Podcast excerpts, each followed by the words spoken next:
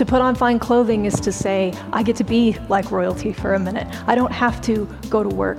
And so their clothing practices begin to reflect the joy of this pause that had never been part of their life ever. Thank you for downloading our podcast. Make sure you subscribe to get new ones every week. And don't forget to check out our website and social media. Now, here's our special guest speaker, Amberly Strebeck. Well, good morning.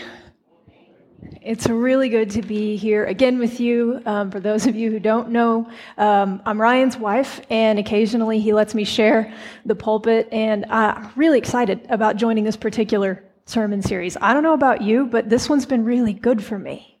Um, the series that Ryan has us in, in the uh, uh, learning more about the Ten Commandments, um, learning that you know they're more than what Charlton Heston said they were in the movie.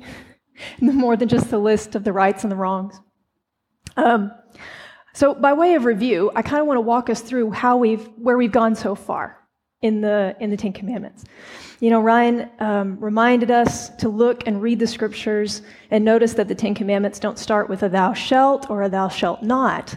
The Ten Commandments start with, "I am the Lord your God who brought you out of Egypt and out of the land of slavery." Without that as our starting place, none of the rest of the list makes any sense at all. That God brought us out of captivity, brought us out of slavery, not to just put us in a different kind of bondage, right? It is for freedom that He set us free.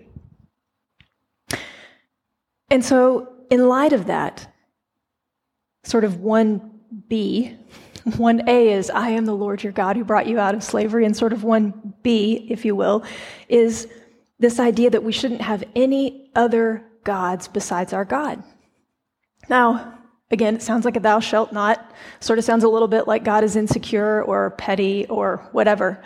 But please understand that in the ancient world, polytheism, worshiping many, many gods, was the only smart thing to do. Does that make sense? That was wisdom at the time. You had to appease all the gods in hopes that some of them would be on your side.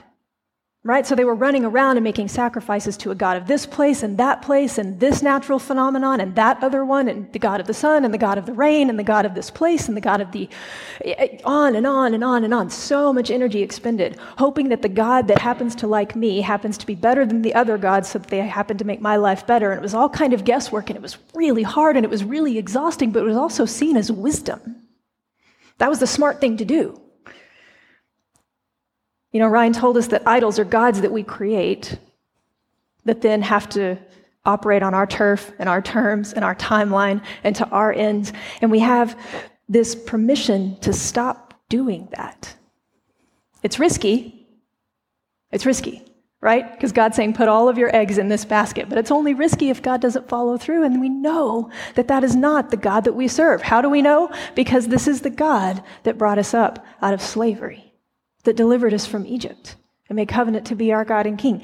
That is the God we're trusting. This is okay to put all of our eggs in this particular basket. It's really not a risk. But in the ancient world, monotheism, worshiping one God, seemed dangerous. It is a big, big risk. But it's also freeing, it's also relief. And so after that, then he said, also, don't bear my name in vain. This again is a contrast to the religious practices of the day. Remember, we just said what they were doing was running around trying to manipulate the gods to do what they wanted them to do. And God said, You can stop doing that. But I think in the second commandment, what God is also saying is, You also don't manipulate me. You don't trade on my name. You don't do all of the ceremonies and the dances and the sacrifices. You don't have to do anything to impress me, to get me to be on your side. And you don't use my name to impress other people to manipulate them. Because that's what was going on in the way that the religious practices of the day worked all the time. And I don't think they've gone away. I think the invitation to idolatry has gone away, and I don't think the invitation to try to leverage the one God to do what we want Him to do instead of surrendering our lives to do what he has called us to do. We bear his name in vain. We're trying to make our religious practice look like the world's religious practice, but when we bear his name in glory, we're surrendering our purposes to his. We're aligning our life with his goals. Not because God needs us to, but because we need to. It's, this, it's the best thing for us, right? That this gift of being set free from idolatry is good for us, and the gift of being set free to bear the Lord's name in glory instead of in vain is a gift to us. And then we get to the one that we're talking about today, the one that Steve just read for us the gift of Sabbath. That we should remember the Sabbath day and keep it holy. Now, just like the others, this is a gift to us. Again, put yourself in an ancient world, in a chaotic and a harsh and unforgiving world, and maybe we're still in it. But stop working doesn't make any sense.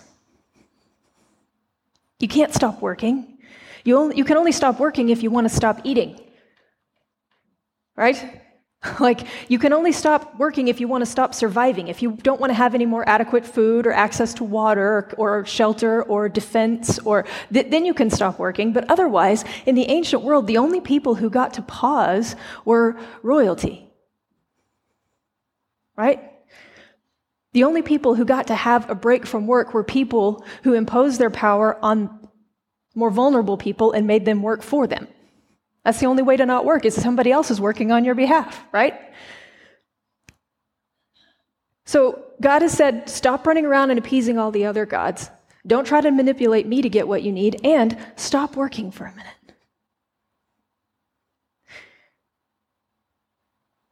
Pause. Because God is working on our behalf. You don't get to stop working unless someone else is working on your behalf. It's still true. But God is working on our behalf. That our well being is not in our own hands, it's in His. Uh, don't get me wrong, this is not, Ryan said it this morning in his office. He said, This isn't the lazy person's commandment. like, sweet, off the hook.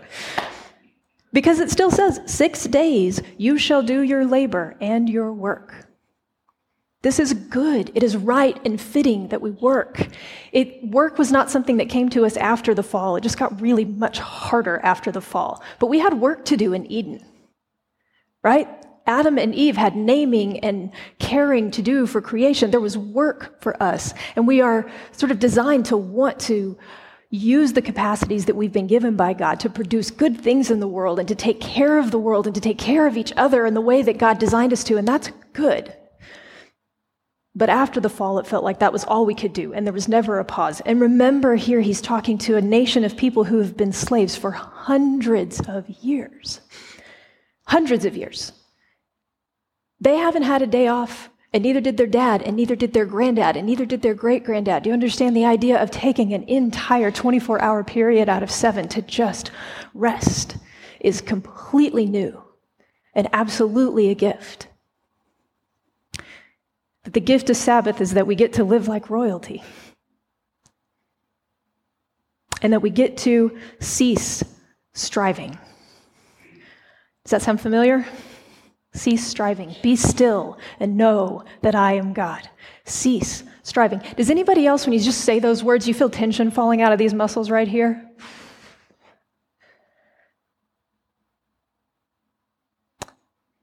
And the other gift of Sabbath is that we can just be. That we can just be, we can enjoy God, and God can enjoy us just for who we are, not for what we do, not for what we produce, not for how many uh, dollars we made this week or how many souls we saved. That we can just be. Um, often, the practices of worship for our communities have sprung up during Sabbath. We worship when we rest.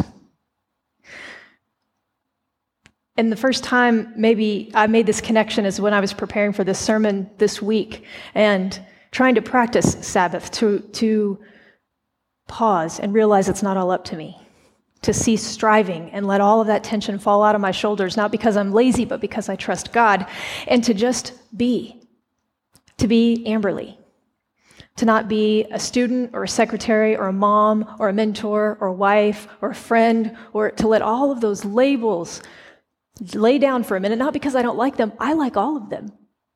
I'm grateful that I'm privileged enough to have built a life that I enjoy. And yet, on Sabbath, I'm just Amberly. And that's enough.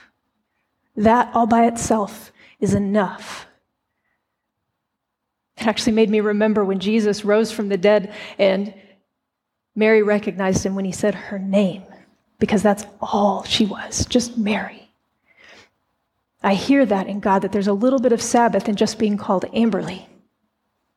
There's a rest from all the roles that I'm enough, just me. And I can see how worship and rest get linked together. Because when I have that experience, I want to come together with other people who are also having that experience. I want to be here with you to know and celebrate together that all I have needed, thy hands have provided. Great is thy faithfulness, Lord, unto me. For us to know that and celebrate that together is the gift of Sabbath. And the gift of Sabbath, Sabbath, I don't know how many times I'm going to do that today. The gift of Sabbath brings us back to a right relationship with God. But it also begins to help us restore a right relationship to other people. If you've seen this little diagram that we've been using for the last few weeks, um, they're in your bulletin again. And if you didn't get one, there's some in the back. But that the first three commandments, which include this one, have a lot to do with our relationship to God, our so called vertical relationship. Whereas, and three through 10 incorporate our relationship to other people. This one is our turning point. This is the one that has both, right? In scripture, that this is a Sabbath day that is holy unto the Lord. It's part of our relationship to God. This is not, see, it's, it's sort of been hijacked by culture, right? Rest is trendy again. Like, see if you can be on Facebook for more than five minutes without finding an article about how to, I don't know, take a bubble bath and drink champagne. I don't know. Some kind of pause. It's very much in work culture now because employers realized it's much more expensive to retrain than to retain an employee. And if you just keep driving humans like they're machines, then they'll eventually give out. So we got to give them some time off every once in a while because, you know, it's efficient and cost effective. our tendency to try to leverage things to our benefit never stops right? The gift of Sabbath has come to the world through God of Yahweh who said, You can pause. And when we try to leverage even that to our benefit. The Christian practice of Sabbath isn't about increasing your productivity, it goes the other way. Right? It's much more flip flop from that. That our productivity exists so that we can take a day to remember that resting and just being who we are in right relationship with God is what all of this is for that we produce and we create so that we can enjoy, enjoy. We don't crash because we're exhausted so that we can go produce more.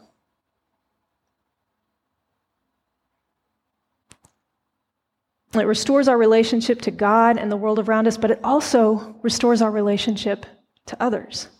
There's a whole list of other people to whom we relate in the commandment about Sabbath.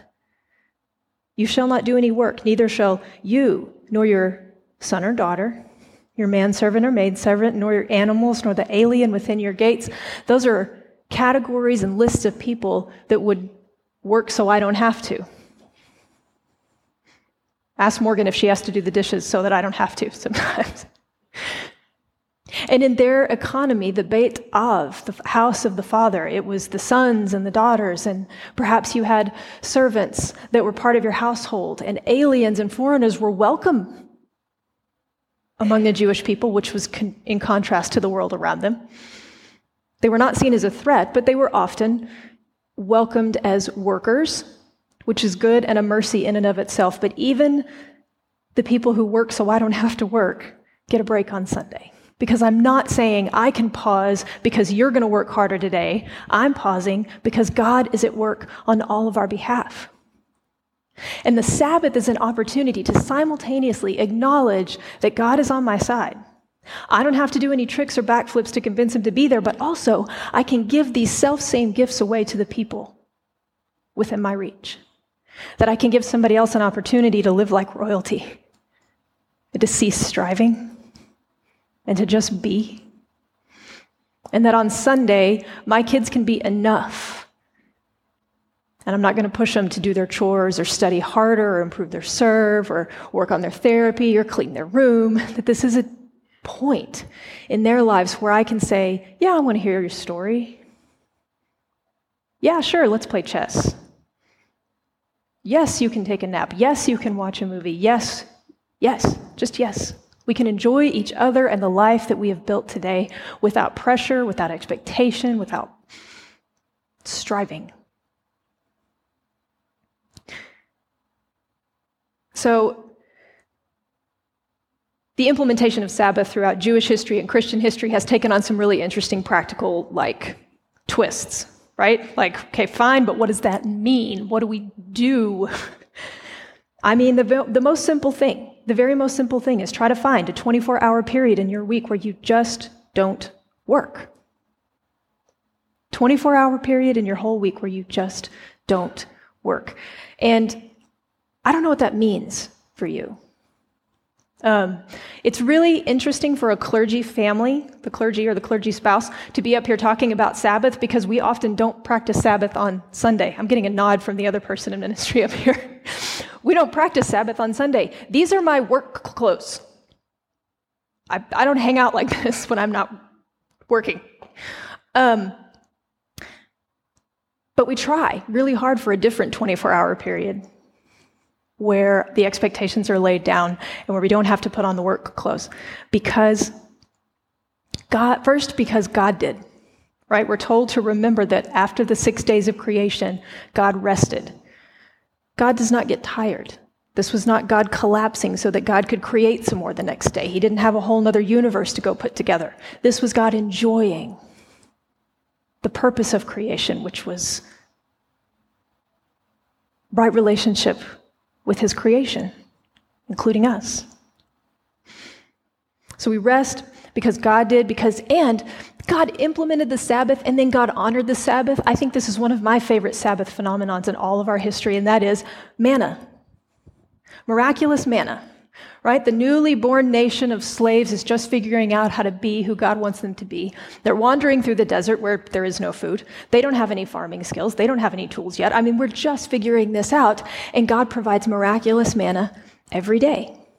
Every day, except on Friday, there was twice as much, and then none on Saturday, so they didn't even have to go get the miracle.